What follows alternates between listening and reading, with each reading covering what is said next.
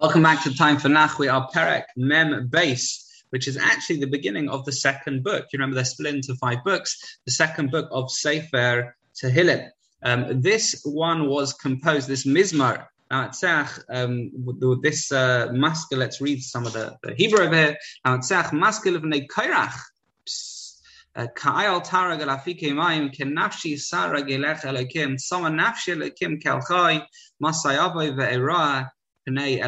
Famous words over here to start off this Perek Mem Beis.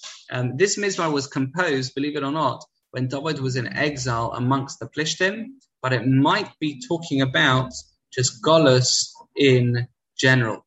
It was composed in the first person, by the way, you'll notice, so that every Jew in exile can recite it, they can daven to be redeemed, that's what the Radak says. It does start Livnei Korach, the sons of Korach. Peshers, what's that doing here? Because the next isn't really referring to anything to do with Korach, right? And also to start a parrot with Bnei Korach.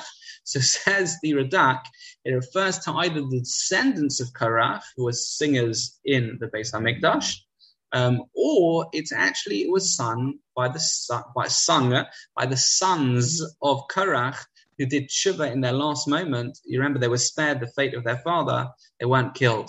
They survived. They sang songs expressing faith in Hashem. Then they had a nevuah. About future occurrences in Bnei Yisrael.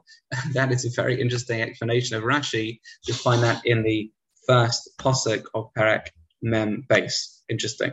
What else do we have over here in our Perek?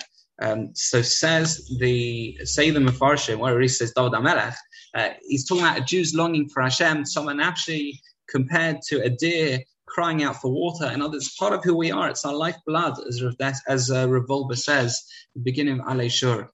Why we're using water and not food, says the Radak, because water is critical even for short-term survival. A relationship with Hashem is vital for spiritual survival. David urges Klamisra and Golas, even though they're sad, they're being pushed around, depressed, stay strong and hold on to your faith. That is Perek Mem Beis.